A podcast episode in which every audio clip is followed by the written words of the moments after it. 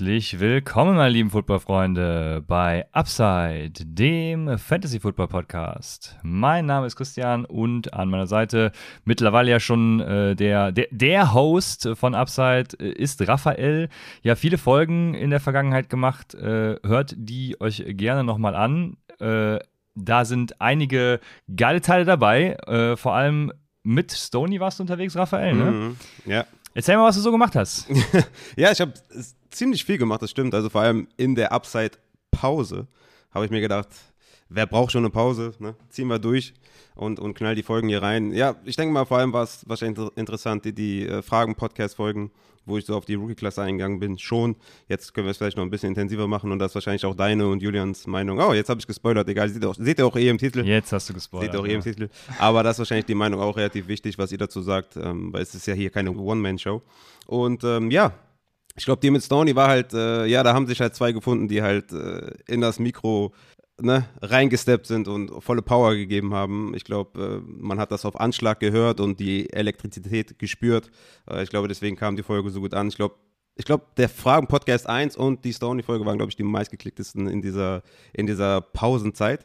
Ja, und letzte Woche habe ich noch eine Superflex Mockdraft-Folge gemacht äh, und noch ein paar Einblicke gegeben zu, zu den Rookies oder warum ich denke halt, warum jetzt zum Beispiel Brees Hall die klare 1 ist, ähm, aus Fantasy-Sicht, muss man dazu sagen. Und was halt mit den Wide Receivers, ne, für mich so eine Top 6 und was passieren könnte, je nach Landing-Spot, meiner Meinung nach sind die Top 6 dann sehr austauschbar. Ne? Also wenn jetzt Drake landen oder so bei den Eagles landet, hat er auf jeden Fall, was in meinem Ranking sich wiederfindet, auf jeden Fall ein Problem und würde da einige Stufen runtergehen. Ne, gleiche, gleiche bei Jameson Williams oder was, wenn der einen guten Spot bekommt bei den Chiefs, wo, woran ich jetzt nicht mehr glaube, weil die, weil die Rumors schon eher so sind, dass er so, so tief nicht fallen wird. Sagen wir mal, er würde bei den Chiefs landen, wird er immediately auch hochgepusht werden in meinen Rankings. Also ich finde diese Dichte an, an guten Receivern, so Top 6, wird sich halt nach dem Draft ändern, je nachdem, wo die landen. Und das ist eigentlich ein Vorgang oder ne, ein, Prozess, den ich in den vergangenen Jahren nicht gemacht habe. Aber weil die halt so dicht alle sind und so gut alle sind und je nachdem, ne, hat natürlich der eine ein höheres Ceiling oder der andere ein höheres Upside. Aber die sind halt so, so dicht und keiner von denen ist halt richtig Elite, wie ein Chase, wie ein CD Lamb, zumindest CD Lamb aus meiner Sicht damals gewesen. Außer vielleicht ein Greg London, der vielleicht also eine klare Eins ist, aber der halt auch droppen kann, wenn er halt einen schlechten Spot bekommt. Deswegen hat sich dahingehend meine Evaluation auf jeden Fall ein bisschen geändert, weil die Klasse halt so dicht ist an guten Leuten. Und äh, das habe ich noch so ein bisschen ausführlich dann erklärt. Warum ich das jetzt nochmal gemacht habe, weiß ich nicht. Aber schön, dass du wieder da bist, Christian, und schön, dass wir einen sehr, sehr schönen Gast haben. Deswegen, let's go. Ja, du hast den Gast, der eben schon gespoilert, angesprochen. Wir haben heute keinen geringeren zu Gast als Julian Barsch. Äh, ja, mittlerweile ja schon äh, zum Draft-Inventar gehören, äh, letztes Jahr auch Teil des Rookie Guides gewesen. Äh, Julian, ja, äh, musst du dich noch vorstellen? Ich, ich weiß nicht. Äh, ähm, sa sag mal was zu dir. Weiß ich auch nicht. Hi. Ich freue mich mal wieder bei euch am Start zu sein. Immer wieder lustig mit euch zu quatschen. ja, ich bin der Host vom Saturday Kickoff Podcast. Zusammen mit dem lieben Yannick schnacken wir da das ganze Jahr über College Football und NFL Draft Themen.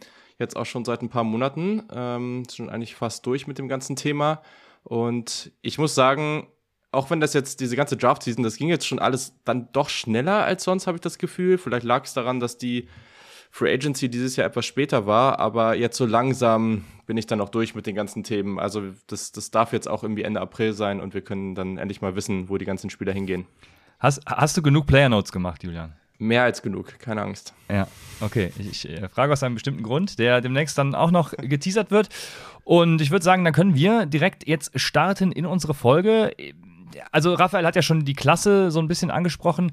Bei mir, äh, so wie ich ihn verstanden habe, geht es mir tatsächlich sehr ähnlich. Ich habe vor allem, äh, wie soll ich es sagen, also ich habe sehr eigene Meinungen tatsächlich dieses Jahr. Das war sonst relativ wenig der Fall. Also ich weiß, letztes Jahr auf Quarterback, da war ich großer Justin Fields-Fan zum Beispiel. Das war auch nicht bei allen so gesehen. Dann äh, Travis Etienne war ich Fan von und, und Wide Receiver, keine Ahnung. Wide Receiver-Klasse erinnert mich so ein bisschen an die, boah, was war das, wo Marquise Brown und, und AJ Brown äh, waren. Da hatte auch jeder 18? Nee, 19, ja, kann 19, sein.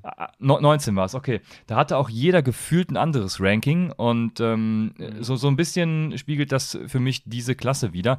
Deswegen, Raphael, äh, ähm, Julian, kurz zur Einordnung. Was sagst du zur diesjährigen Klasse im Vergleich so zu den letzten, vielleicht auch den folgenden? Also, wie gut ist sagen wir mal, die Spitze der Klasse äh, an sich. Ja, also ich glaube, wenn wir jetzt so auf die Runden gucken dieses Jahr, dann ist es halt so, dass die, die absolute Spitze vor allem auf Fantasy-relevanten Positionen ist schwächer als sonst. Aber ich glaube, auf Wide Receiver kann man es doch relativ entspannt sehen. Ähm, auf den anderen Positionen, Quarterback, äh, Running Back, Tight End, äh, ist, es, ist es deutlich, deutlich schwächer als sonst. Ähm, aber die Tiefe ist dann, ist dann doch, also nicht auf Quarterback, ähm, aber die, die Tiefe ist dann schon da. Ne? Also grundsätzlich, wir werden halt viele andere Positionen äh, früh in der Draft sehen. Ähm, da, wo es halt richtig spannend wird, ist dann, ich glaube, so ab boah, Position 20 bis irgendwie weit in Runde 3 oder 4. Ich glaube, da gibt es ganz, ganz viele spannende Spieler. Ähm, ja, also ist jetzt, glaube ich, kein Geheimnis. So richtig äh, mögen tut die Quarterback-Klasse niemand. Ähm, da gehöre ich auch dazu. Es gibt sicherlich Leute, die noch negativer sind, aber ja, weiß ich nicht. Also da ist schon einfach auch ich, ich glaube, ich bin langsam als Panthers-Fan an dem Punkt, dass ich, dass ich mir die Quarterbacks irgendwie ein bisschen schönreden muss, äh, sonst äh, bin ich dann noch enttäuschter am, in der Draftnacht. Ähm, aber ja, also Running Backs bin ich auch relativ negativ ähm, und ich glaube, da gibt es auch die eine oder andere Diskussion, die wir haben könnten, ähm, weil das haben wir aber auch gemerkt in unserer Running Back Preview.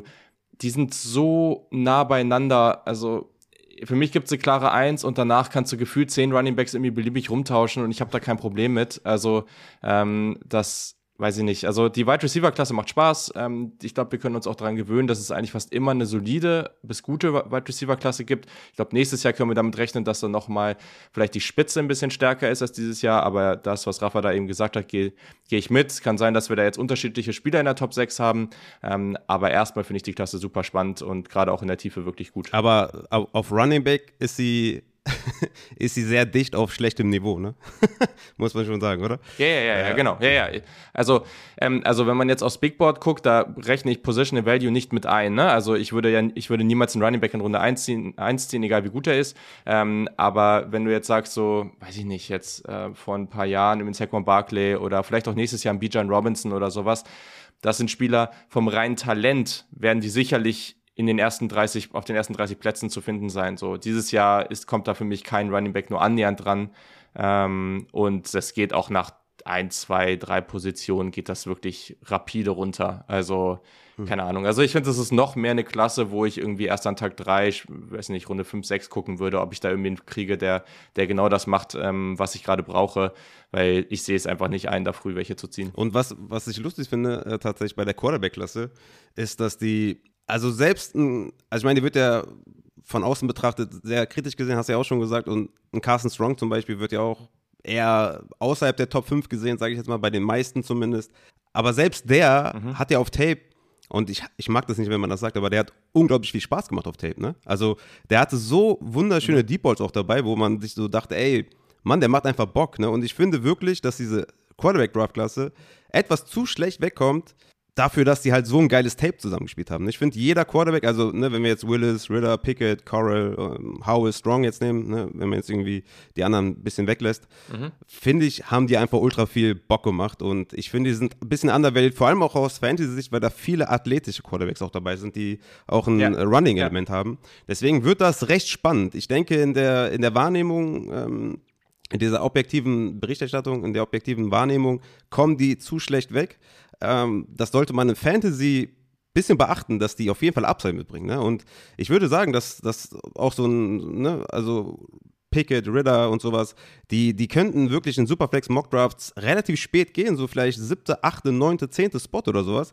Und die könnten wirklich auch Starter werden und Fantasy-wise Upside mitbringen. Das sollte man auf jeden Fall nicht vergessen. Man muss da auf jeden Fall Real-Life-NFL und Fantasy-Football auf jeden Fall auseinanderhalten. Bei den Quarterbacks, bin ich der Meinung. Man muss das halt immer so, es, es macht keinen Sinn, sich da auch immer nur eine Meinung anzuhören, weil es gibt halt Leute, die sind da irgendwie positiver bei einem Spieler, es gibt andere, die sind irgendwie bei der gesamten Klasse brutal negativ. Mhm die Wahrscheinlichkeit, dass da ein, zwei Spieler rauskommen, die am Ende wirklich überdurchschnittliche NFL-Starter sind, ähm, ist auch hier gegeben. Ne? Also das jedes, jedes Jahr ist es super unsicher. Ich habe es immer so beschrieben in den letzten Wochen. Letztes Jahr hatten wir diese Top 4, Schrägstrich Top 5 und bei denen gab es Fragezeichen. Aber wenn du so das Hauptfragezeichen nimmst, dann habe ich immer gedacht, so, okay, wenn sie das nicht richtig in den Griff bekommen, dann können, da, dann können die in der richtigen Offense immer noch ein solider NFL-Quarterback werden dieses Jahr sehe ich es halt so, wenn sie ihre Hauptschwäche nicht in den Griff kriegen, dann können sie meiner Meinung nach keinen, also wirklich keinen Starter in der NFL sein. Also, das ist aber, sobald sie das eben schaffen, also Desmond Ritter zum Beispiel mit seiner Accuracy, die ich zum Beispiel sehr, wenig, sehr viel weniger negativ sehe als, als glaube ich, einige andere, ähm, wenn er das halt einigermaßen in den Griff bekommt, was auch viel mit seinen Mechanics zu tun hat, was auch gerade am Anfang des Spiels, glaube ich, viel damit zu tun hat, dass er irgendwie zu hyped ist oder irgendwie, also es ist sehr auffällig, dass er gerade zu Beginn des Spiels immer sehr äh, einfach Bälle irgendwie in den Boden wirft oder sehr weit weg von seinem Target. Das, das kann ihm eigentlich so gar nicht passieren normalerweise. Ähm, wenn er das einigermaßen in den Griff bekommt, dann ist das schon auf einmal ein viel, viel besserer Quarterback. So, und ähm, deswegen, ich glaube, da ist schon ein gewisses Upside, aber man muss eben auch drauf schauen, wie weit weg die gerade noch davon sind. Und da hatten wir letztes Jahr dann schon sehr, sehr viel mehr Glück mit der Klasse. Die war halt dann schon immer ein gutes Stück drüber. Lustig, dass du sagst, seine Mechanics, ich fand seine Mechanics eigentlich ziemlich gut. Und der ist lustigerweise mein Quarterback 2 in meinem Ranking. Also ich bin ziemlich begeistert von äh, Nee, ich, ich, ja, ja, ich, also bei mir ist auch so eine geteilte zwei mittlerweile so. Ich finde es irgendwie schwer, die beiden für mich noch mit Sam Howell so auseinanderzuhalten. Ich finde die Mechanics auch gut, aber er hat einfach ähm, zwischenzeitlich immer wieder Aussetzer. Also es ist einfach eine Inkonstanz dabei, so wenn er einfach, so, wenn, wenn er, wenn, also es gibt dann diese Anfangsprobleme und wenn du aber mitten im Spiel guckst und er wirft meinen Ball wirklich komplett daneben, dann kann man meist irgendwie sehen, dass er bei seinen Mechanics dann mal unsauber war. Mhm. Das hat aber nichts damit zu tun, dass das sonst grundsätzlich eigentlich nicht schlecht ist. Ja. Gibt es da nicht auch so eine wilde Stat, dass der nach der Halbzeit viel, viel bessere Stats hat als in den ersten zwei Vierteln. Da gibt es, glaube ich, ganz wilde Stats von Touchdowns und, und Yards. Ich habe den nicht im Kopf, aber habe ich irgendwie, irgendwie das habe ich gelesen. Ja, ja, aber, ich glaube. Aber ja, der ist halt ja. auch so einer, äh, der jetzt wahrscheinlich in einer anderen Draftklasse als Passer ein bisschen nach hinten rücken würde, aber gerade aus Fantasy-Sicht einfach auch ein athletischer Runner ist. Ne? Also 4,52 vor Yard zum Beispiel oder sowas, eine Burst Score ziemlich gut gewesen. Also der ist halt auch ne, jemand, den man da nicht vergessen sollte. Aber ey, Lass uns mal an die Christian noch mal ein bisschen reden, was der jetzt noch hier so für Einblicke hat oder die, die Struktur der Folge ja. übergeben wir an, an Christian, bevor wir hier äh, uns schon in der Spielerevaluation befinden. Ja, ich kenne eure Rankings ja nicht. Also ich habe, äh, wie gesagt, ich bin ja, äh, bin ja ein bisschen anders unterwegs. Ich habe ich hab dieses Jahr auch nur, nur Tiers tatsächlich. Ich habe äh, vor allem, was Quarterbacks angeht, die ich, ja eigentlich habe ich in der Vorbesprechung gesagt, wir halten sie kurz, aber jetzt werden wir doch wieder äh, lang. Aber, aber gut, so äh, muss ja sein. Also ich habe auch wieder nur Tiers und das eine oder andere wird den den einen oder anderen vielleicht auch jetzt äh, überraschen, ähm, weil mir geht Malik Willis so am Arsch vorbei, sage ich ganz ehrlich. Äh, da habe ich überhaupt keinen Bock drauf. Also es kommt natürlich auf den Landing-Spot an, ne?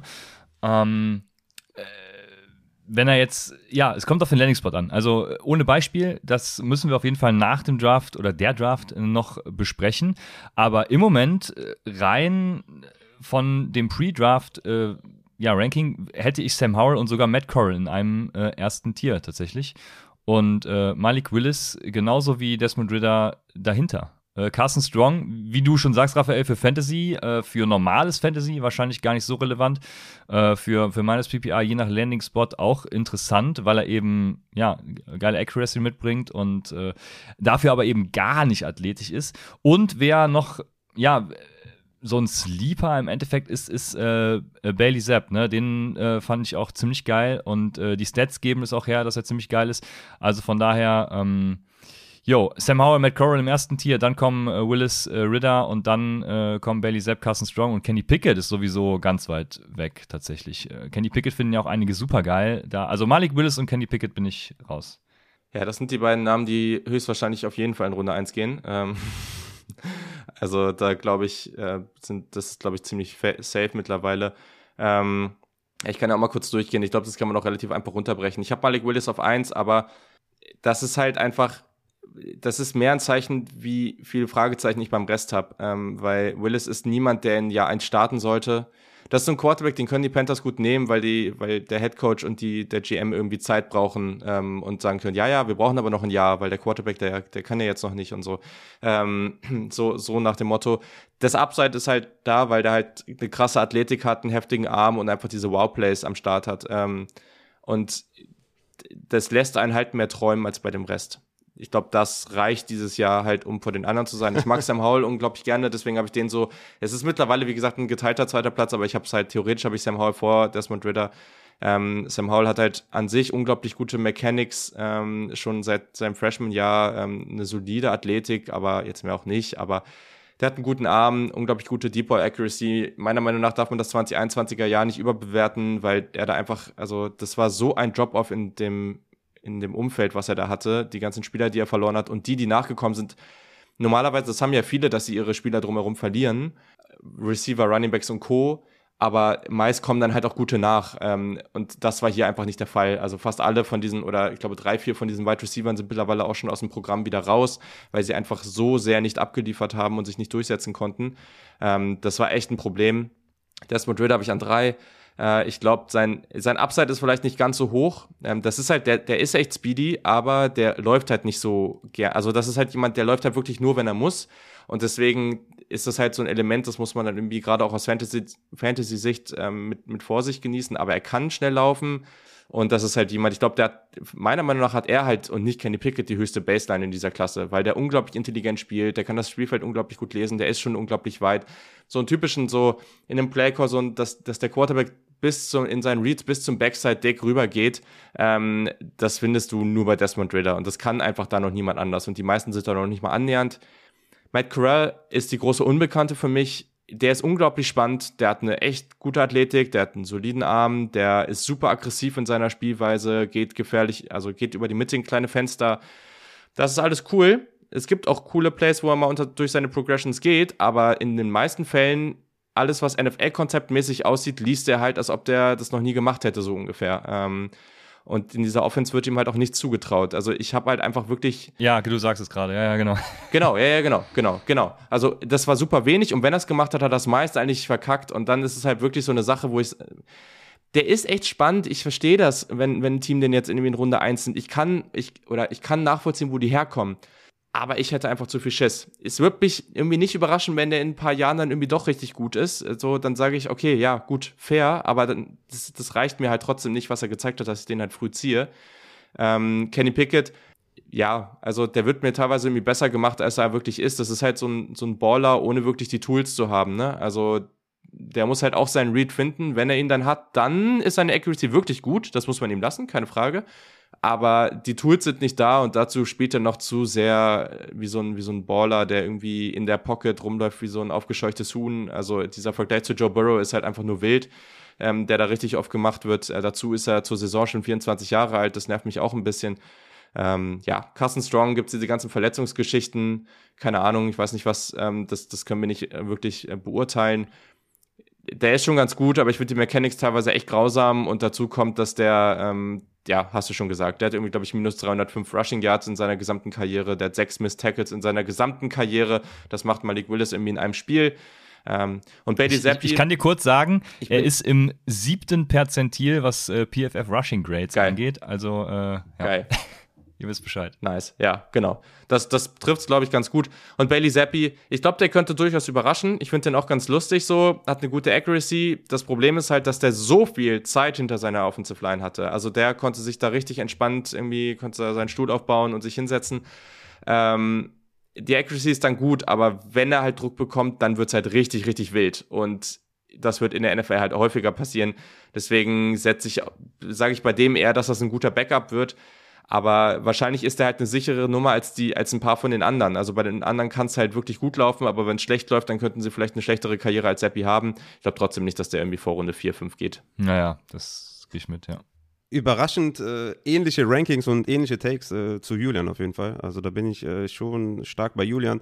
Bei Malik Willis äh, wäre es irgendwie ganz cool, Christian, wenn du mir, wenn du mir erklären könntest, warum du da raus bist. Also das habe ich jetzt noch nicht ganz verstanden, äh, weil ich den klar auf der Eins habe. Natürlich auch, weil er mega athletisch ist. Wahrscheinlich das habe ich auch im ersten Fragen-Podcast schon gesagt, wahrscheinlich nach Lamar dürfte er der athletischste Quarterback immediately sein. Das zeigen auch seine Stats, ne, 2020 944 Rushing Yards, 14 Touchdowns am Boden, 2021 13, 13 Rushing Touchdowns am Boden. Bringt ja halt eine enorme Upside mit, ne? also wahrscheinlich höchstes Ceiling der Klasse. Ähm, der Arm ist halt richtig geil, ne?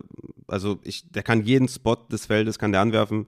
Wahrscheinlich der beste Arm sogar der Klasse, ne? da kann man sich natürlich auch streiten dann ich, ich würde, also ich echt gern wissen, also klar, ne, natürlich, also der hat die, die, die Schwäche bei ihm natürlich, je länger das Play geht, desto schlechter werden seine Entscheidungen. Ne? Das ist mir krass aufgefallen, weil er immer das Big Play erzwingen will. Aber er kriegt halt das, das Big Play halt auch oft hin. Ne? Hat viele, viele Sacks oder, oder negative Plays, die sind ein bisschen zu oft. Aber klar, ne, die, die Mechanics sind, sind natürlich roh und hat den niedrigsten Floor und so, das verstehe ich schon.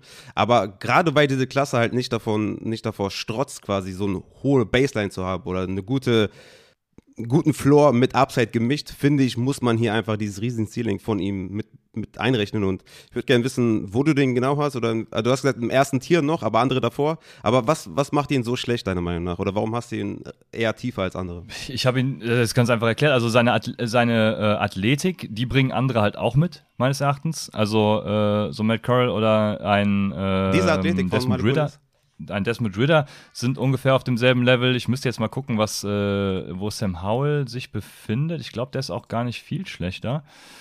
Ähm, ist eher so ein Power Runner, ne? Sam Howell ist eher weniger athletisch, eher ja, Power Runner. Es, es, genau, Sam Howell geht so, aber äh, gerade Ritter und, und Curl bringen das meines Erachtens ganz gut mit und ähm, äh, dann bleibt eben das, was ein Quarterback machen muss und, und das Werfen, da äh, gefällt er mir nicht gut. Es gibt diese geilen Highlight-Tapes, wo er äh, ohne Druck äh, bei seinem Pro-Day da die 60-Yard-Bombe rausfeuert. Ja, das geschenkt, äh, das kann Josh Allen auch. Also, Jo, nee, ähm, ich sehe die Upside zwar, aber mir ist das viel zu risikoreich und äh, ich würde tatsächlich äh, ja, die genannten präferieren, also Coral Howell und sogar Desmond Ritter auch vor ihm nehmen. Ähm, dementsprechend ist er da bei mir relativ weit unten. Was, was sagst du dazu, Julian? Also, wie gesagt, ich finde halt, dass ja. er wahrscheinlich mit Lamar Jackson so der athletischste Quarterback sein wird. Ja. Siehst du den auch eher auf einer Stufe mit Ritter und Coral? Also, das, äh, das sehe ich anders. Wie siehst du das? Hm. Naja, also ich fange halt äh, nicht an, irgendeinen dieser Quarterbacks selber irgendwie in Runde 1 zu ziehen. Wenn der jetzt irgendwie Mitte, Ende Runde 1 geht, so gut geschenkt. Aber ähm, ich habe da jetzt keine riesigen Unterschiede zwischen. Ähm, aber ich habe schon nochmal von meinen Kategorien, habe ich Willis schon nochmal einen Tacken höher. Bin halt auch bei der Athletik ein bisschen anderer Meinung, weil ich glaube, Ritter könnte das sein, aber Ritter ist noch zu leicht. Der muss ja noch ein bisschen was draufpacken. Ähm, aber Howell und auch Corral, ich glaube, also das sind halt zwei, die haben im College, haben sie das schon gezeigt, aber das können die nicht so übertragen. Also die können halt wirklich mal laufen, ja. Aber Willis ist für mich, so wie ich es jetzt gesehen habe, schon relativ klar, dann wäre er der zweitathletischste Quarterback in der NFL. Auf Lamar Jackson-Niveau kommt er nicht, nee. aber das kommt niemand. Ja. Aber Willis ist da schon alles schon richtig, richtig absurd, was da auch an Kontakt, äh, vielleicht sollte er das nicht tun, aber ja. was er da auch an Kontakt, Kontakt absor absorbieren kann und so, ne, wie seine Juke Moves und so. Da finde ich den schon richtig, richtig heftig. Ähm, deswegen, also wenn du jetzt die Offense der Ravens nehmen würdest und, und Jackson raus und Willis rein, das würde wahrscheinlich auch sehr, sehr gut laufen und das würde ich keinem der anderen, der, der anderen Quarterbacks zutrauen. Gleichzeitig haben die alle Rushing Upside. Also auch mhm. ein Pickett, auch der kann ein bisschen laufen. Also das sind alles keine Quarterbacks, die dir jetzt irgendwie nur minus äh, Rushing Yards da ähm, holen. Das, das auf keinen Fall. Das würde ich jetzt nicht sagen. Mhm. Aber ich traue keinem von denen zu, dass du für denen wirklich ja, Raider vielleicht, Corey hier und da mal, aber dass du den wirklich konstant äh, Runs designst, so. Das ist halt nur Willis für mich in dieser Klasse. Mhm. Also nochmal, schon nochmal ein Tier drunter, was die Athletik angeht, ne, im Vergleich zu Willis. Ja, der Athletik auf jeden Fall. Also Athletik mhm. habe ich nochmal ein gutes Stück äh, zwischen, mhm. zwischen Willis und den anderen. Das mhm. auf jeden Fall. Mhm. Ja, okay. Dann haben wir die Quarterbacks abgehakt und ich würde sagen, wir gehen zu den äh, Running Backs erstmal. Und äh, da war ja auch schon der Tenor ähm, relativ schlecht. Und für mich sieht das auch da wieder ähnlich aus. Ne? Also ich habe ja auch alles getan, um äh, Isaiah Spiller irgendwie nach ganz oben zu pushen, aber boah, das gab irgendwie gar nichts her. Äh, da da habe ich wirklich alles versucht, alle Hebel in Bewegung gesetzt. Was, hast, du das, da, was hast du äh, denn da gemacht? ich, ich wollte, ich weiß gar nicht mehr, irgendeinen Twitter-Post habe ich gemacht und wollte irgendwas analysieren. Ich weiß okay. gar nicht mehr, was es war. Äh, habe auch da äh, Stunden rein investiert. Aber Spiller war nirgendwo tatsächlich irgendwie besser als zum Beispiel ein Brees Hall. Deswegen äh, Brees Hall. Man kann vielleicht noch einen Case dafür finden, Brees Hall und Kenneth Walker in ein Tier zu packen, aber für mich ist da auch ganz klar, Brees Hall sticht da hervor, Kenneth Walker dann, dann schon ein Tier darunter, wobei Kenneth Walker natürlich schon ein richtig geiler Rusher ist, das muss man, muss man schon sagen. Also, das ist halt auch wieder so ein Ding, wo es viel auf den Landing-Spot bei Kenneth Walker ankommt, ne? Tja, also, was, was man festhalten kann, ist, Brees Hall hätte ich zum Beispiel letztes Jahr an zwei genommen, nach Travis Etienne Äh, dementsprechend finde ich den jetzt gar nicht mal so scheiße, sondern ist äh, absolut okay in meinen Augen. Aber dann eben Kenneth Walker, dann, boah, ja, wer kommt dann, ne? Dann kommen so Rashad White, Isaiah Spiller und dann wird es halt echt ugly, ne? Da kommen so Pierre Strong in so einem Tier mit, boah, keine Ahnung, wen könnte man da sonst noch reinnehmen? Also, da gibt es so diese Jerome, Jerome Fords und Tyler äh, Algeier und äh, was weiß ich nicht alles, aber das ist schon so ein Ding, boah, ja, da muss man mal gucken. Tja, Algeier, wer kennt ihn nicht? Düsseldorfer werden es kennen, Tyler Algier, aber gut, das ist ein Insider. Ja, ich finde die Klasse echt nicht geil, muss ich schon so sagen. Ähm, ich ich glaube, wir kommen ja halt echt bei einigen Namen halt gar nicht zusammen, weil, aber das muss man halt sagen, ich guck mir da halt auch. Also ich gucke mir schon natürlich Statistiken an, keine Frage, so, aber ich glaube, ihr habt da halt auch einen anderen Ansatz als ich und ich weiß auch, dass ich zum Beispiel Brees habe ich halt nicht mal in meiner Top 5 und ich weiß, dass ich da halt super, ich bin da, wir hatten da auch Diskrepanzen, ähm, also in unserer Running Back Folge hatten wir alle Kenneth Walker als klare Eins mit großem Abstand. Ähm, Weil er halt der beste Runner der Klasse ist, ne? Und das Ding ist halt, ich sehe bei ihm halt ein Szenario, ich, ich finde es halt immer schwierig, das hängt so viel von den Offensiven ab, das hängt so viel von dem Quarterback-Play ab. Ich, ich muss, also das habe ich jetzt in den letzten Jahren auch schon gemerkt, so Jonathan Taylor war ein gutes Beispiel, da hat man irgendwie gesagt, oh, der hat im College gar nichts im Receiving Game gemacht und das ist, natürlich ist das jetzt kein, ist jetzt nicht irgendwie Nahim Heinz oder sowas, aber hm. ähm, trotzdem gibt, hat er da einen gewissen Value so und äh, ich glaube, Kenneth Walker von dem, was der athletisch bringt, sehe ich halt schon ein Szenario, wo das nochmal deutlich besser in der NFL wird als das, was er bei Michigan State, was halt einfach vom Programm von der Offense, das ist halt nicht das Team, wo du das so produzierst. Brees Hall, ich weiß nicht, vielleicht, ich habe den, glaube ich, ein bisschen zu niedrig. Ich habe mich da vielleicht ein bisschen zu sehr reingerannt, aber keine Ahnung, ich finde den halt, ich finde den überall ganz solide, aber ich finde den halt auch irgendwie relativ durchschnittlich überall, keine Ahnung. Also für mich ist das halt so eine Klasse, die kein, kein All-Around-Back hat. Und dann ist Kenneth Walker am besten. Und ich habe zum Beispiel, weil einfach, das hat aber jetzt, das ist halt für Fantasy, würde dieses Ranking anders aussehen, definitiv. Hm. Ich sage halt einfach, ich ziehe James Cook halt an zwei, weil ich, also als zweiten Running Back, weil der für mich halt einfach jemand ist, der dir als Receiver so viel Value gibt, das hat für mich einfach mehr Wert als die anderen Jungs danach. So. Ähm, Aber dann hast du James Cook vor Rashad White, wenn das dein Argument ist? Ja, Rashad White ist so eine Wildcard, aber bei dem muss ich wieder sagen, von dem, wie der spielt, der, also, ich, ich ist jetzt nicht, dass ich James Cook, also ich finde den auch als Runner okay, ne? Also ich finde den da jetzt nicht schlecht. Ähm, Rashad White ist super spannend. Gleichzeitig ist der halt so der ultimative Boomer-Bust für mich, weil, also der läuft so dermaßen aufrecht und der ist auch schon noch recht roh in dem, was er als, finde ich, was er als Receiver macht. So, also zum Beispiel Yannick hat den nicht mal in seiner Top 10, weil er sagt, der läuft so aufrecht, keine Ahnung, das würde ich niemals tun. Ähm, und dazu ist die Contact Balance halt wirklich richtig, richtig mies. Boah, weiß ich nicht. Ähm, da habe ich mir irgendwie schwer mit getan, aber gleichzeitig, ich habe den jetzt, ne, also ich habe ich hab die eh alle hier so in einer Gruppe. Also wenn du irgendwie zwischen James Cook und, und den ich an zwei habe und Rashad White so danach ist schon doch mal so eine kleine, kleine Grenze hier. Ähm, ja, das sind vielleicht, ich würde die alle innerhalb von einer Runde irgendwie aus Bord packen, so, ne? Also das ist kein großer Unterschied. Ähm, jemand, den ich glaube ich, den wir alle ein bisschen höher hatten da in der Gruppe, mit der wir das gemacht haben, Ty Chandler von UNC, den finde ich echt cool. Ähm, den finde ich auch als Runner ziemlich cool. Ähm, und der hat jetzt auch nicht die heftige Receiving Production gehabt. Allerdings auch hier wieder das Szenario kann ich mir gut vorstellen. Der hat halt echt gute Movement Skills. Ähm, der ist halt auch wirklich explosiv. Ich kann mir schon vorstellen, dass, das, dass der echt eine solide NFL-Karriere haben wird. Den mag ich ganz gerne, so als Runner und glaube, dass der gewisses Upside als Receiver hat. Deswegen habe ich den dann an drei. Ty Chandler, was mir da nicht gefallen hat, ist halt Pass Pro. Ganz große Fragezeichen, meiner Meinung nach. Also, ist auf jeden Fall ein Big Play Runner, aber also Receiving und Pass Pro, da habe ich echt große Fragezeichen. Weswegen ich da, also da finde ich dann Kenneth Walker zum Beispiel nochmal viel, viel besser als, als rein Runner. Für mich auch der beste Runner der Klasse. Ich glaube, da brauchen wir nicht drüber reden. Aber bei Kenneth Walker natürlich ja. das Problem, dass er einfach das Receiving Skillset so nicht hat. Er hat echt wenig Receptions in seiner College-Karriere. Klar kann es sein, dass wir da vielleicht einen Jonathan Taylor-Effekt haben, der dann in der NFL ein Three-Down-Back geworden ist.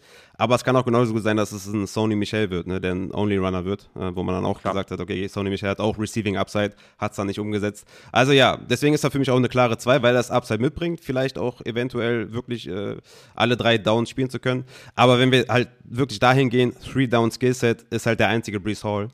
Selbst wenn man den jetzt vielleicht als Runner schlechter sieht, ähm, was ich fair finde, muss man halt sagen, dass er wirklich dieses Three-Down-Skillset mitbringt und deswegen ist er dadurch automatisch schon die Eins.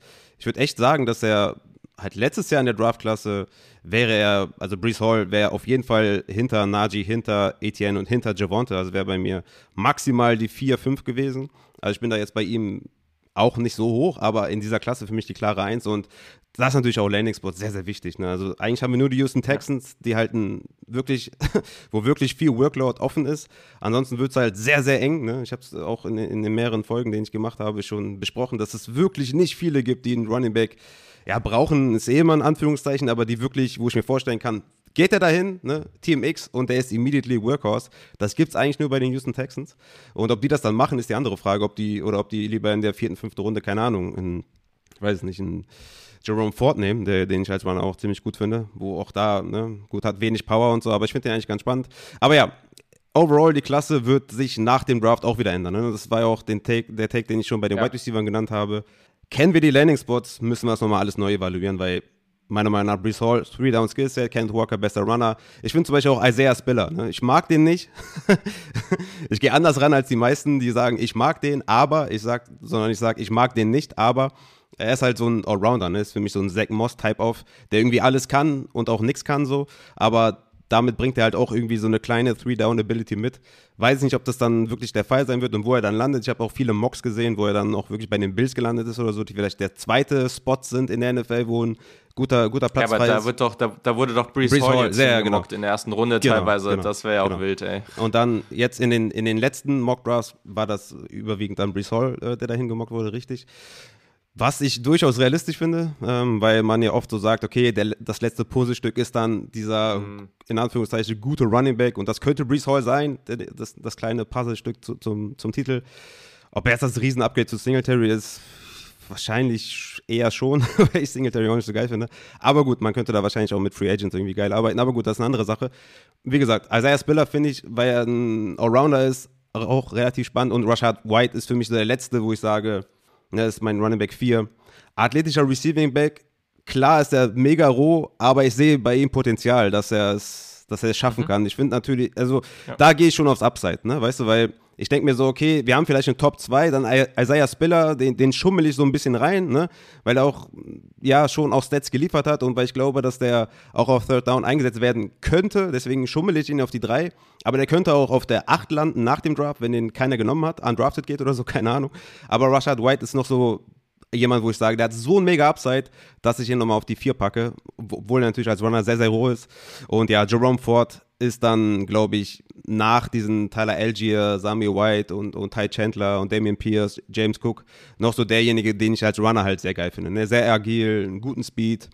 Wie gesagt, bei Pass Pro ähm, sehe ich Upside, ehrlich gesagt, ich habe ein paar Sachen auf Tape gesehen, die mir gefallen haben, dann ein paar wieder nicht. Ich habe auch, muss auch ehrlich sagen, ich habe ja nicht alle Spiele von dem geguckt, aber da ist mir halt aufgefallen, dass der relativ inkonstant ist, sagen wir jetzt mal. Aber ich weiß halt nicht, wie viel Power der wirklich hat, ne, um in der NFL beständig irgendwie äh, zu produzieren. Aber ja, wie gesagt, insgesamt eine schwierige Klasse. Nach dem Draft werden wir auf jeden Fall nochmal einiges durchwürfeln, aber das ist so, ja. Ich habe jetzt zu jedem Spieler was stehen, aber das, das würde jetzt zu viel Zeit kosten. Ihr kennt meine Meinung sowieso zu der, zu der Klasse. Hm.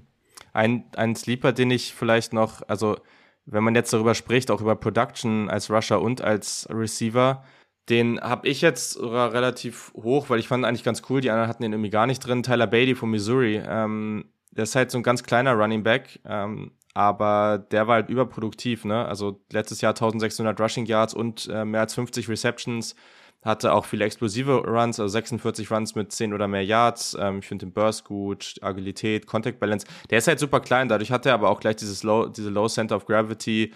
Ähm, ich ich finde den spannend. Also der hat auch super wenig Fumbles gehabt. Klar, der Catch-Radius ist jetzt nicht so groß, aber ich finde der bringt eigentlich nicht so viele Schwächen mit. Ähm, das Upside ist vielleicht nicht ganz so da wie bei den anderen Jungs, aber nur weil jetzt so ein Running Back so super klein ist, ähm, muss es ja nicht zwingend heißen, er ist jetzt auch keiner, der jetzt irgendwie 5-5 groß ist oder so, ne? Aber ähm, der ist halt auch relativ bulky so, dementsprechend kann er sich da auch mal durchsetzen. Der wird sicherlich spät gezogen, äh, aber wenn, dann könnte der vielleicht äh, da überraschen. Was sagst du zu Pierre Young? Den hatte ich eben schon mal angesprochen. Wo hast du den? Ah, den hatte Yannick sogar, den hatte Yannick in seiner Top 10. Ich habe den jetzt gerade an, boah, jetzt hier irgendwie 15, 16 oder so. Das Problem, also was halt nice ist bei dem, ist natürlich, dass der ultra speedy ist. Ähm, der lebt auch von seinem Speed. Das Problem ist halt, diese Change of Direction ist bei dem halt, also praktisch nicht vorhanden gefühlt. Also so oft, wo der dann versucht, also super schnell geradeaus läuft, aber wenn er dann irgendwie mal Richtungswechsel versucht, dann fand ich das ganz, ganz schwierig. Ähm, und die Power hat er halt auch nicht. Ich glaube, das ist schon jemand, den man irgendwie an Tag 3 ähm, nochmal ziehen kann mit so einem Flyer, aber ja, ja, kein, bin nicht der größte Fan. Ja, ich, ich hab nämlich bin nämlich gerade mal durch so äh, meine Vergleiche gegangen, mein, mein Similarity Index. Ähm, Vergleiche für ihn sind äh, an 1 Saquon Barkley, dann kommt DeAndre Swift, äh, gut, dann kommt Anthony McFarland, der ist ein bisschen raus, dann kommt sogar Jonathan Taylor, Elijah Mitchell, äh, Trey Sermon, also äh, Junge, Junge. Äh, mir war gar nicht bewusst, wie äh, schöne Vergleiche, wie, was, welche schöne Vergleiche es gibt. Das, das, da kam ich drauf, weil ich unbedingt einen Case für James Cook finden wollte. Ähm, und bei James Cook bin ich, also, pff, so, so, der hat so, der hat so ein bisschen, ähm, auch von den Stats her, würde ich behaupten, wie hieß der Rogers? Amari, Am Amari Rogers Vibes, ne? Also, äh, wäre gern Running Back, aber ist irgendwie, äh, also im 91. Perzentil, was Slot-Usage zum Beispiel angeht. Äh, und, und die Vergleiche sind eben so, so, boah, keine Ahnung, Chris Evans, Kylene Hill, äh, LaMichael Pirine, ach ja, ähm, Nee, aber deswegen kam ich auf jeden Fall darauf und ich glaube, dann haben wir auch jetzt genug Running Backs behandelt, können übergehen zu den Wide Receivers, weil die sind tatsächlich noch mal spannender, weil, äh, wie schon gesagt, das Ranking da wahrscheinlich äh, komplett. Also da werden wir wahrscheinlich keinen einzigen äh, äh Punkt haben, wo wir, wo wir zusammenliegen, denke ich.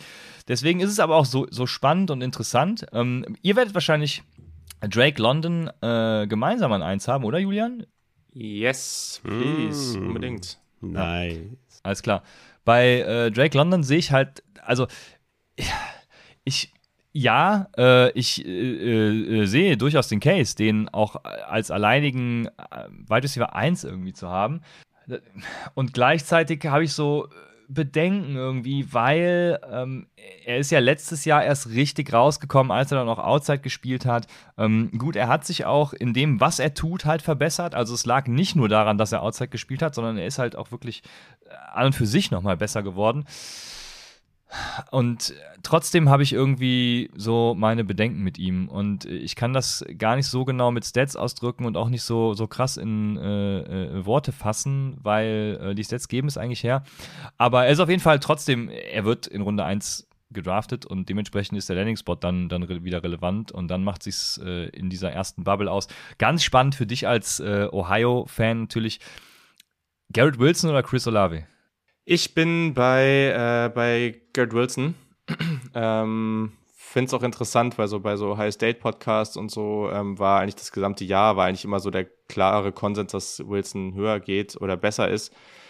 Ich verstehe den Case für Olave, ich, ich mag den auch unglaublich gerne, keine Frage. Ähm, Wilson ist für mich halt einfach mehr. Also Wilson ist für mich jemand, der ich habe auch schon mal gehört von, ich weiß nicht, wo das war, irgendwo wurde der mal als Projekt bezeichnet, wo ich dachte so, okay, crazy, was geht eigentlich?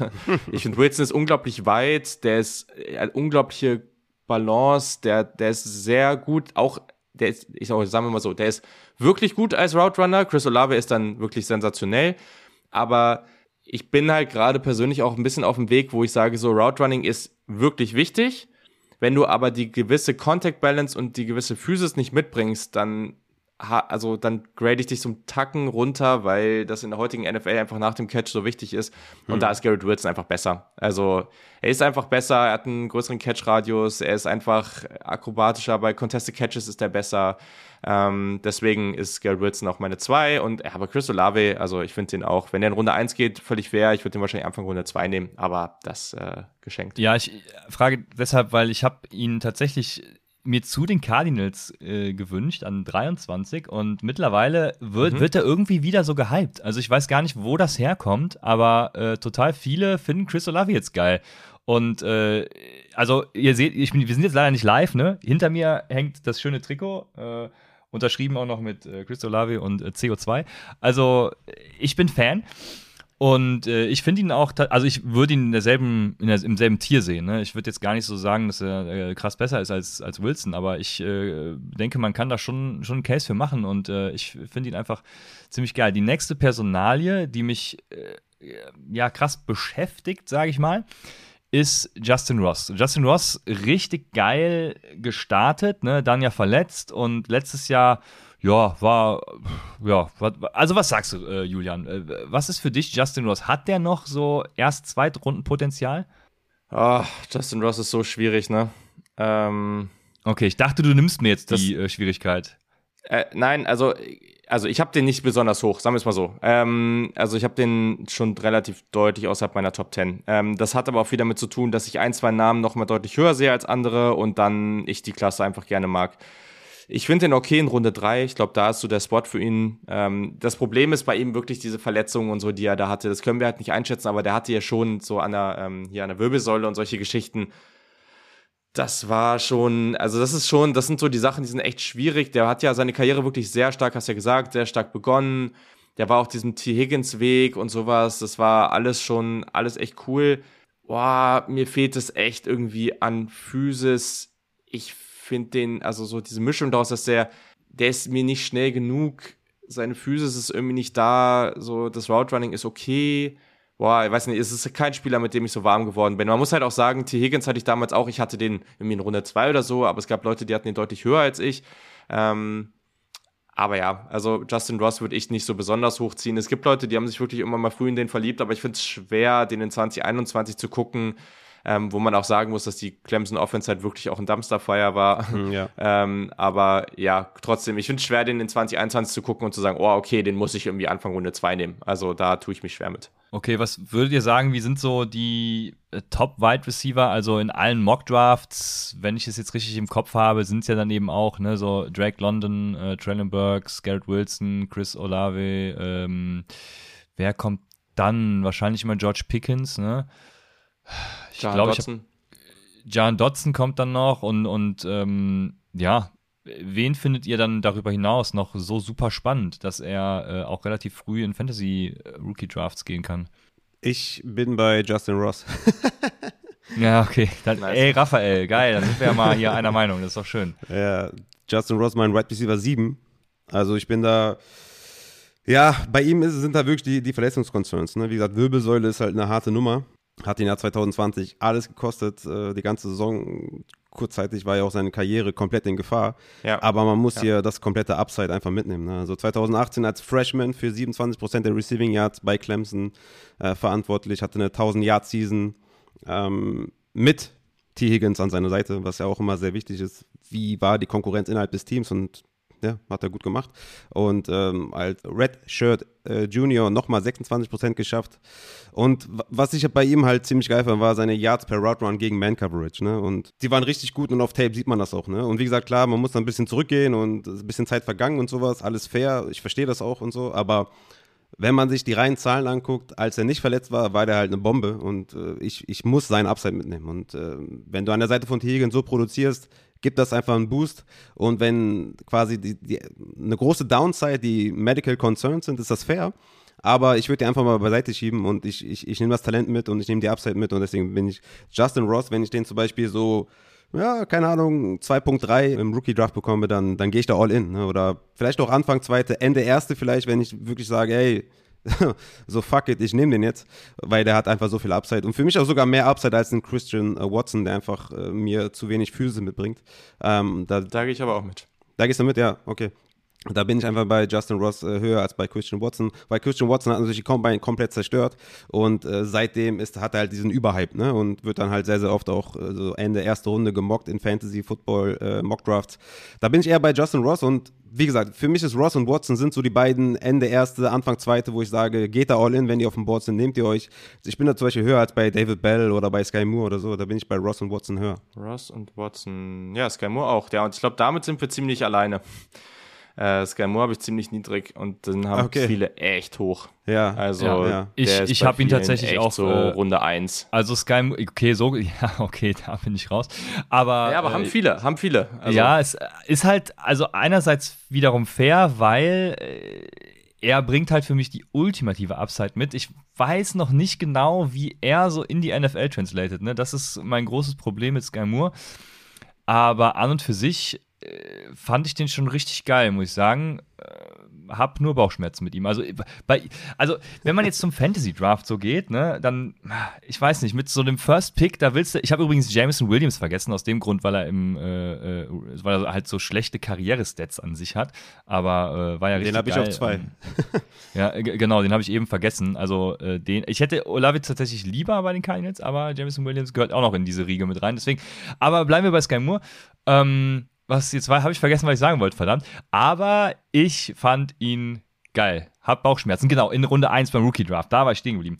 Weil da willst du ja diese, diese Wide Receiver, die ähm, neben Upside eben auch wirklich einen soliden Floor mitbringen. Ne? Das sind eben die eben genannten. Also da gehört ein Jameson Williams für mich auch noch zu. Und Sky Moore ist für mich so ein Kandidat, der kann halt auch komplett basten. Ne? Also deswegen, das ist so mein Bedenken mit Sky Moore. Wen ich tatsächlich viel lieber hätte, wäre David Bell. Den hat mir letztes Jahr, als, äh, als es um äh, gut, da denke ich mir auch, äh, wenn du Aber der hat einen schlechten Combine, Christian, den, den, den kannst du Ja, ja, genauso wie Dejon Dixon. Da kommen wir dann später zu.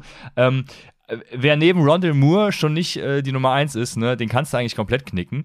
Aber trotzdem, also Talk hat letztes Jahr noch von ihm so krass geschwärmt, da war ich noch off und ich weiß nicht, irgendwie fand ich ihn dann doch dieses Jahr äh, so geil. Also äh, David Bell für mich auch äh, ein Kandidat, der, der ganz interessant ist.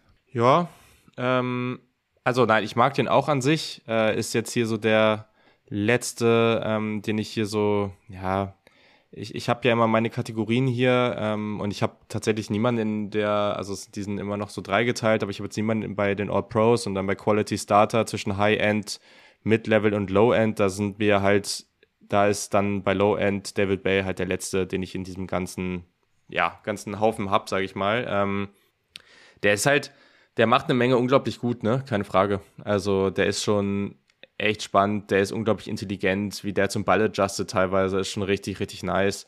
Ähm, der ist auch physisch, aber dem fehlt halt an Size und Speed, so. Und das ist, ja, weiß ich nicht. Da, ja, da habe ich mich so ein bisschen schwer mitgetan, weil wenn du dann da andere davor hast, wenn du zum Beispiel, auch wenn das jetzt nicht die gleichen Spielertypen sind, wenn du so einen Jahan Dotson da hast, so, der halt einfach, da ist einfach mehr, so, und der spielt auch größer, als er eigentlich ist, und der ist halt einfach nochmal deutlich athletischer und so, und wenn du weiter nach vorne kommst, nochmal mehr. Absolut.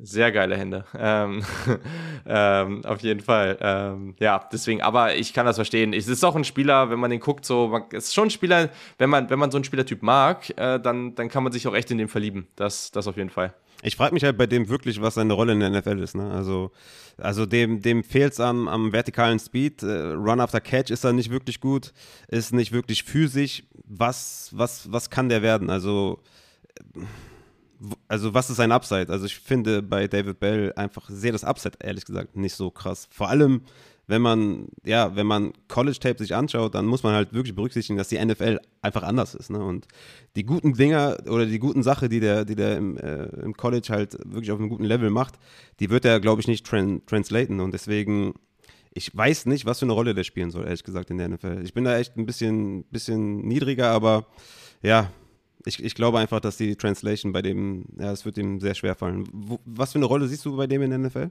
Ja, ich überlege gerade, also vom Grundsätzlichen her, ich, ich glaube schon, dass der am Ende, ah, ich, ich glaube, der wird so ein Hybrid-Ding sein, ne? Also ich sehe jetzt nicht irgendwie, ja, also ich, ich glaube schon, dass der auch irgendwo so, so eine Outside-Rolle annehmen kann.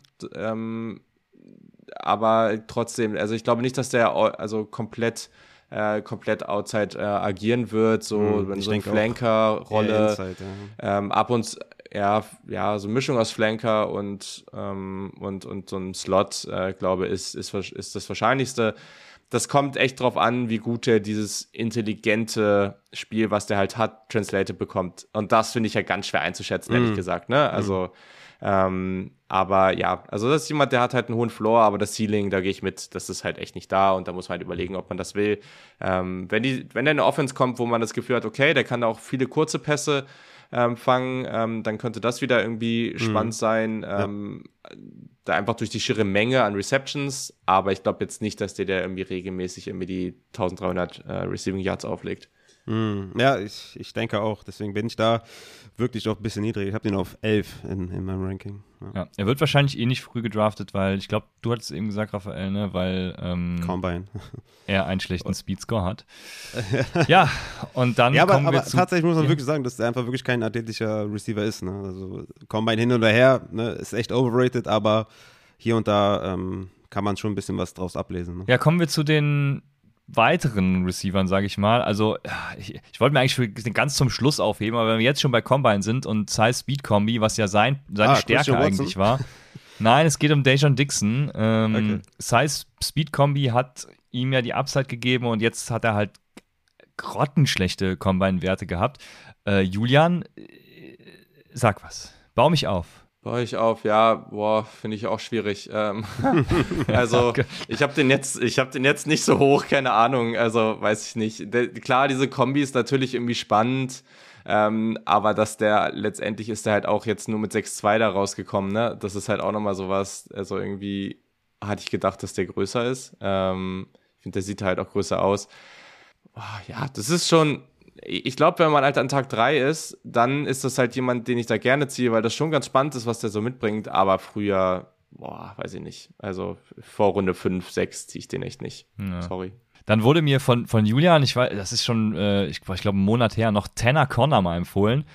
Da war ich sofort raus, muss ich sagen. Aber vielleicht hat ihn ja jemand von euch äh, noch ganz geil, ja, ja, wahrscheinlich ich dann, weil, weil Julian hat ihn ja anscheinend irgendwie. Ich habe den, hab den gar nicht mehr. Habe ich Julian gesagt? ich habe Julian gesagt. Ja, deswegen war ich gerade so am Straucheln. Äh, Adrian meinte ich. Okay. okay. Ähm, und äh, deswegen die Frage, ob ihr den irgendwie noch als Upside-Kandidaten seht.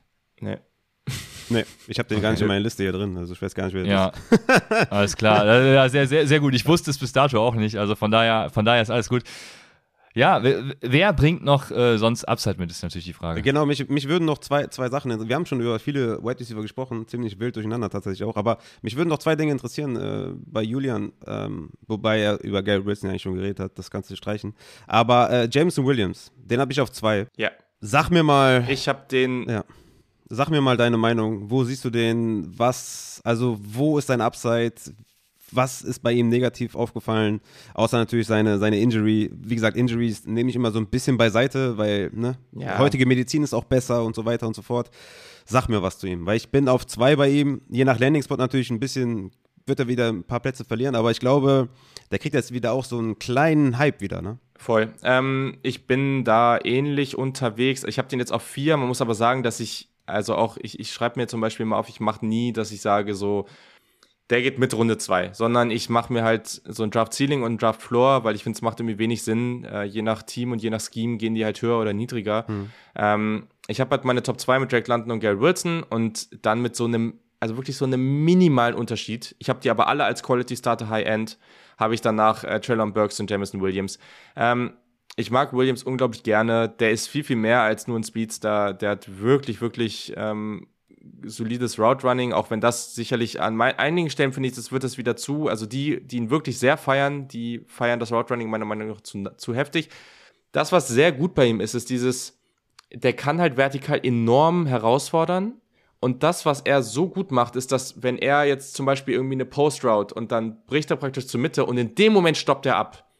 Das kann fast niemand so gut, weil der auf, vom höchsten Speed auf diese Start-Stop-Fähigkeit, die hat er wie kaum jemand anderes und da hat eigentlich kein Cornerback jemals eine Chance. Mhm. Es ist super schwierig, das aufzuhalten. Und dieses Play, was du meinst, das macht er sehr das gut. Das ist ja auch auf Twitter rumkursiert, ne? Meinen wir das gleiche? Genau. Ja, also es geht, genau, das, das, das auf jeden Fall, gibt es ein paar mehr von, aber mhm. genau, das auf jeden Fall. Ähm, auch der Catch-Radius ist gut, ne? Der hat auch eine gute Größe für das, was, ähm, was, was der so als Spielstil hat. 1,87. Ja. Der ist halt jetzt nicht so der ist halt nicht so super physisch ähm, und der hat auch zu viele Bodycatches und ja, also das, das sind so Kleinigkeiten, ne, mhm. am Ende, meine Güte. Also wenn der als erster Receiver vom Board geht, dann kann ich das auch nachvollziehen. Ähm, deswegen, also unglaublich guter Spieler. Ich habe mir auch aufgeschrieben, paar Body Catches, hat mir nicht gefallen. Ja. Aber ja, ich, ich, ja. ich gehe mit dir mit. Ich gehe mit dir mit. Den anderen Spieler, den ich eben noch gesucht habe, den ich dann mit Gary Wilson vertauscht habe, war Traylon Burks. Äh, zu denen haben wir, glaube ich, noch nichts gesagt. Äh, zu diesen ja. beiden Spielern wollte ich noch deine Einschätzung haben, weil, ja, ich bin auch, meine Nummer 1 ist Drake London, meine 2 ist Jameson Williams, meine 3 ist Gary Wilson, meine 4 ist Traylon Burks. Und äh, ja. deswegen was siehst du bei Traylon Burks? Also dieser AJ Brown-Vergleich, der bleibt ja nicht aus, ne, wenn du den spielen siehst. Also das ist ja das Erste, was auffällt, äh, ja. quasi. Und der bringt das ja auch mit, ne? Der, ne, also Yards per Route Run 3,57, Platz 1. Erster äh, in Yards per Route Run auch Outside mit 6,08. Ähm, hat auch Inside dominiert. Ähm, 8,5 Yards after the Catch, äh, 92. Percentile in, in, den letzten zwei Saisons. Also das ist das Erste, was auffällt. Ne? Er ist dieser Big Slot Guy, der ja auch hier und da wie AJ Brown auch mal Ex-Receiver sein kann. 1,90, 102 Kilo. Also das, das ist der AJ Brown hat am, am, am Combine ja etwas enttäuscht, aber klar, ne, man hat natürlich extreme Erwartungen gehabt und meistens auch Game Speed und so auch was anderes als irgendwie Combine Speed. Ähm, wo siehst du Traylon Burks? Ja, also ich, ich finde es gut, dass du es Combine ansprichst. Da fand, also ich verstehe das an manchen in manchen Situationen, da fand ich es völlig unnötig. Ne? Mm, ja, also da habe ich mir diese Combine-Scores, äh, ja, ja, mach damit, was du willst. Ähm, mir ist es echt egal ähm, weil der läuft halt einfach oft genug den Leuten auch auf, äh, auf Tape weg. Das ja. ist kein Überspeedster. Also wir müssen uns jetzt hier nichts einbilden, ne? aber ähm, das ist trotz alledem jemand, der, der einfach da super interessant ist. Ähm, das, was man halt bei Arkansas sieht, das verleitet einen dann schnell zu denken, dass das irgendwie der nächste irgendwie Debo sein könnte. Das ist halt echt schwierig. Dazu ist er auch ein bisschen zu groß ich, der, der ist in manchen Situationen echt special als Jumper Receiver. Der hat eine tolle Balance, der hat Ball Skills, ähm, die Contested Catches da, das macht er echt gut. Äh, du hast andere Sachen schon echt gut dazu gesagt. Der kann halt wirklich in unterschiedlichsten Situationen eingesetzt werden. Der ist nirgendwo so richtig Elite. Also, das ist nicht der beste Jumper Receiver. Das ist nicht der beste irgendwie bei irgendwelchen Jet Sweeps oder so oder bei irgendwelchen kurzen Routen, die er danach irgendwie ähm, Yards after Catch irgendwie dann, dann richtig einen rausreißt. Aber der ist überall wirklich mehr als, also solid ist auch falsch. Er ja. ist wirklich überall recht, richtig gut ja. ähm, und hat vielleicht jetzt nicht die most special Athletik, weil wenn er die hätte, dann wäre das halt eine klare Nummer eins. Also mm, dann ja. bräuchten wir überhaupt nicht mehr diskutieren. Absolut. So und äh, klar, als, Road, als Roadrunner darf er sich noch ein bisschen verbessern, ähm, aber du kannst den halt von Tag eins an in so vielen verschiedenen Arten und Weisen einsetzen. Du hast gesagt, ne, klar, als Big Slot ist der super spannend, aber der kann halt, also ich glaube, gerade am Anfang setzt den irgendwie vielleicht ein bisschen limitierter ein an verschiedenen Stellen, dass er erstmal ein bisschen reinkommt. Aber so in, in zwei, drei Jahren, glaube ich, kann das jemand sein, der richtig beliebig rumgeschoben werden kann und du kannst richtig die Mismatches aussuchen. Mhm. Und das ist halt super spannend. Daher ähm, finde ich den voll okay irgendwie. Weiß ich nicht. So, das, den, den klaren Top 10 Receiver gibt es jetzt hier nicht, aber wenn der ab 15, zwischen 15 und 35 geht, dann finde ich das top. Ja, ich finde auch ehrlich gesagt, dieser Dibu Samuel-Vergleich, der, der hinkt so ein bisschen. Das habe ich ehrlich gesagt gar nicht so gesehen. Das habe ich ja. zwar auch gelesen und so, aber ich war da gar nicht d'accord mit, sondern eher dieser AJ Brown-Vergleich. Äh, und ja, äh, wie ich jetzt auch an deinen Rankings gehört habe, sind wir da ziemlich ähnlich bei den Top 4, sagen wir mal. Also für mich landen Williams, Wilson, Burks. Und dann kommt so das nächste Team mit Olavi Pickens. Und wie gesagt, diese sechs sind für mich die Wide Receiver, die je nach Landing Spot klettern können oder auch fallen können. Aber die sind wirklich, ich finde die alle richtig geil und die haben ein sehr gutes Niveau. Wobei ich bei Drake London am, am höchsten bin, aber ähm, Traylon Burks äh, könnte echt auch vielleicht in, in zwei Jahren derjenige sein, wo wir zurückblicken und dann sagen, jo, warum hatten wir den nicht auf eins?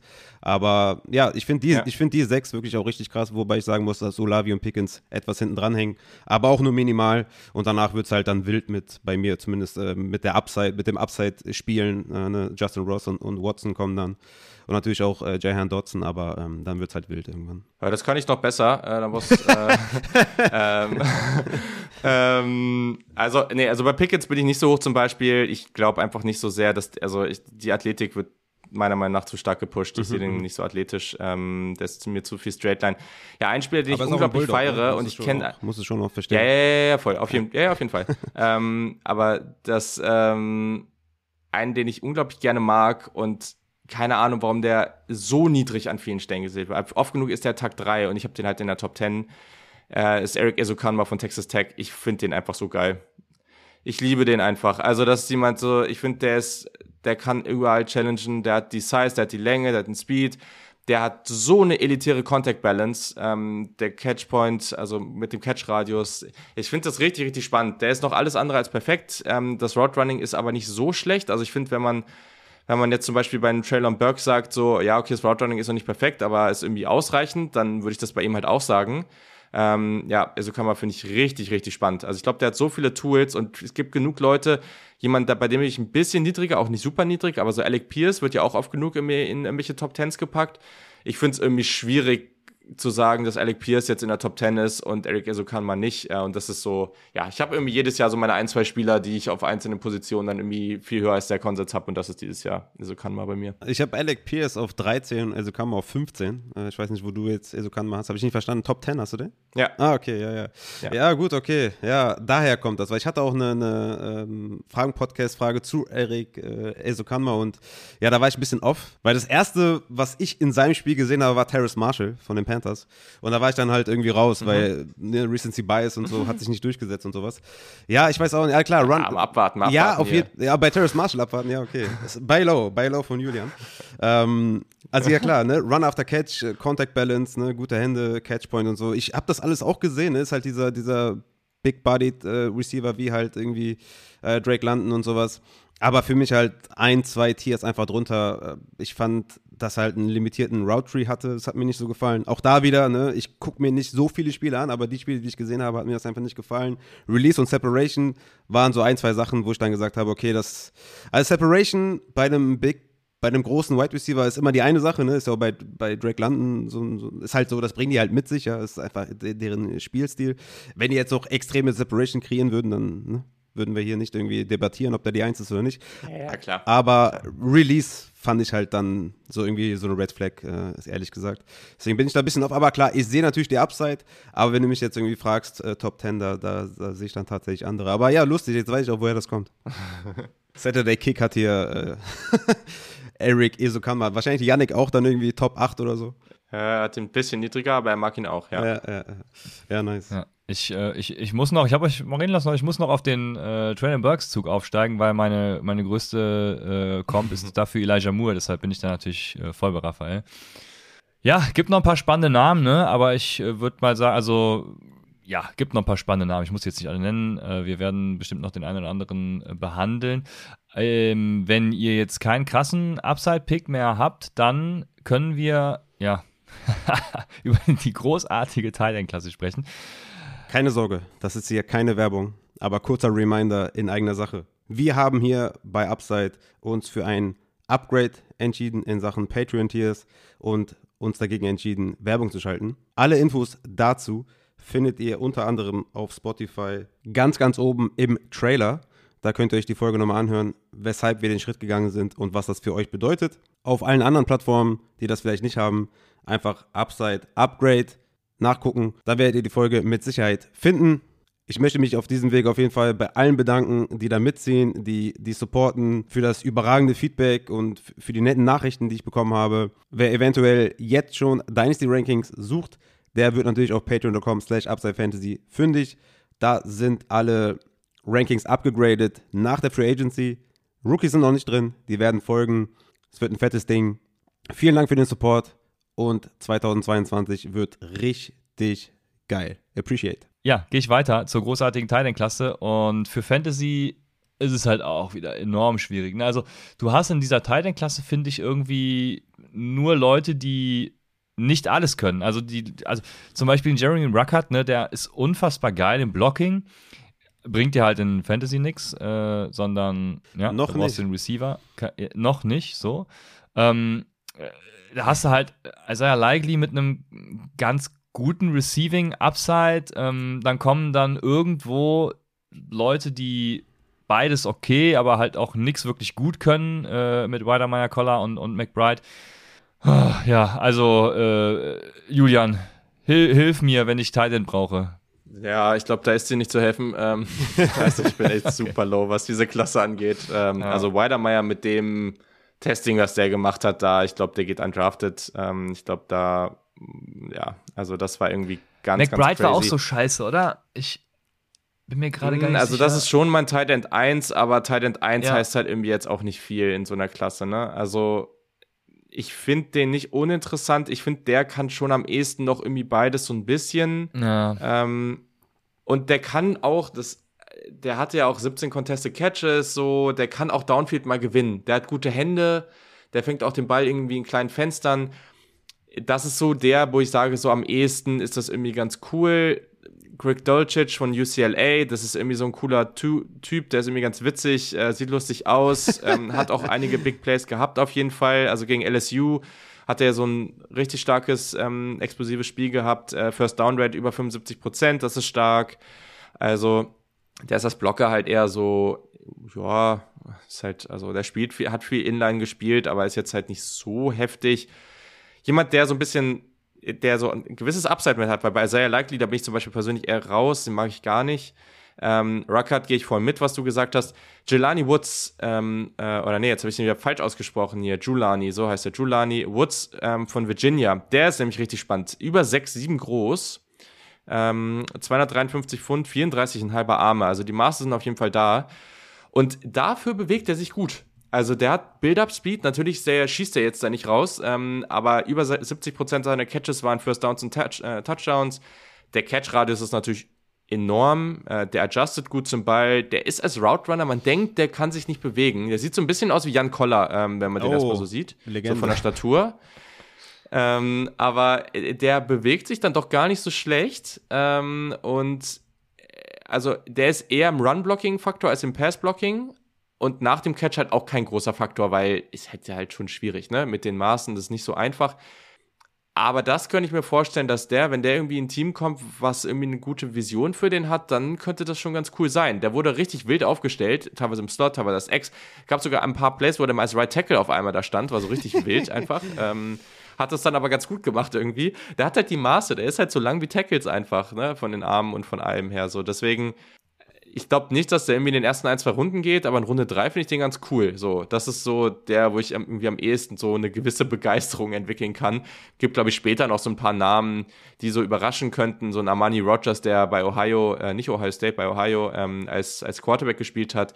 Ähm, der sah da relativ schnell irgendwie auch im Route Running ganz cool aus, so was man im Senior Bowl und so sehen konnte. Aber ja, also keine Ahnung. Das ich, also wenn ihr unbedingt Tight End braucht, dann ist diese Draft nicht der the place to be. Aber da habe ich jetzt drei Fragen an dich, wo wir vielleicht die Klasse ein bisschen abschließen können und du kannst dir gerne Zeit nehmen und deine Notizen raussuchen, falls du nicht direkt antworten kannst, weil wer weiß das schon aus dem Kopf bei dieser schlechten Klasse. Aber wer ist für dich der, der beste Possession Receiver dieser Klasse? Du meinst jetzt bei den Tight Ends ja. oder generell? Nee, bei den Tight Ends. Possession. Ja. Boah, ist schwierig. Also ich, ich finde da Gibt es da einen, der sich absetzt oder hast du dann eine Gruppe von Leuten, ähm, die, die du siehst? So richtig, also es ist, ist, ja, es gibt so ein paar, die finde ich da halt echt solide, ne? Also ähm, ich, ich finde da zum Beispiel auch Ruckert, ich sehe da ein bisschen Upside. Der hat gute Hände, ne? Also da finde ich den gar nicht so schlecht, aber der ist halt nicht so agil.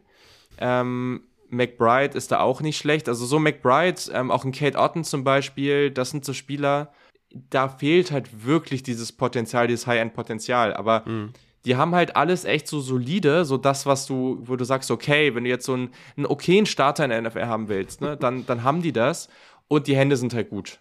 Das ist, ähm, guck mal, das reicht, das reicht als, als Streaming-Tight End, weißt du? Fünf Catches, vier ja, Catches, siehste, dann, weißt du? Dann, dann ähm, ist doch top. Ähm, irgendwie Red Zone Gefahr oder so. Das, das, würde schon, das würde schon reichen, um, um irgendwie, keine Ahnung, an 2.8 oder so im, im Rookie Draft zu gehen und dann hast du vielleicht einen streaming -Titan Also ich würde so. würd auch sagen, wenn man auf so volatile Endzone-Targets und so, so ein äh, ja. Müll steht, dann ist Jeremy Ruckert auf jeden Fall eine äh, ne ganz gute Wahl, weil neben dem Blocking bietet der eben auch ein, ein ja, relativ hohes äh, Contested Catch Percentage, also hat er ganz gut gemacht und ähm, ja, von daher denke ich, ist das äh, eine ganz gute Wahl.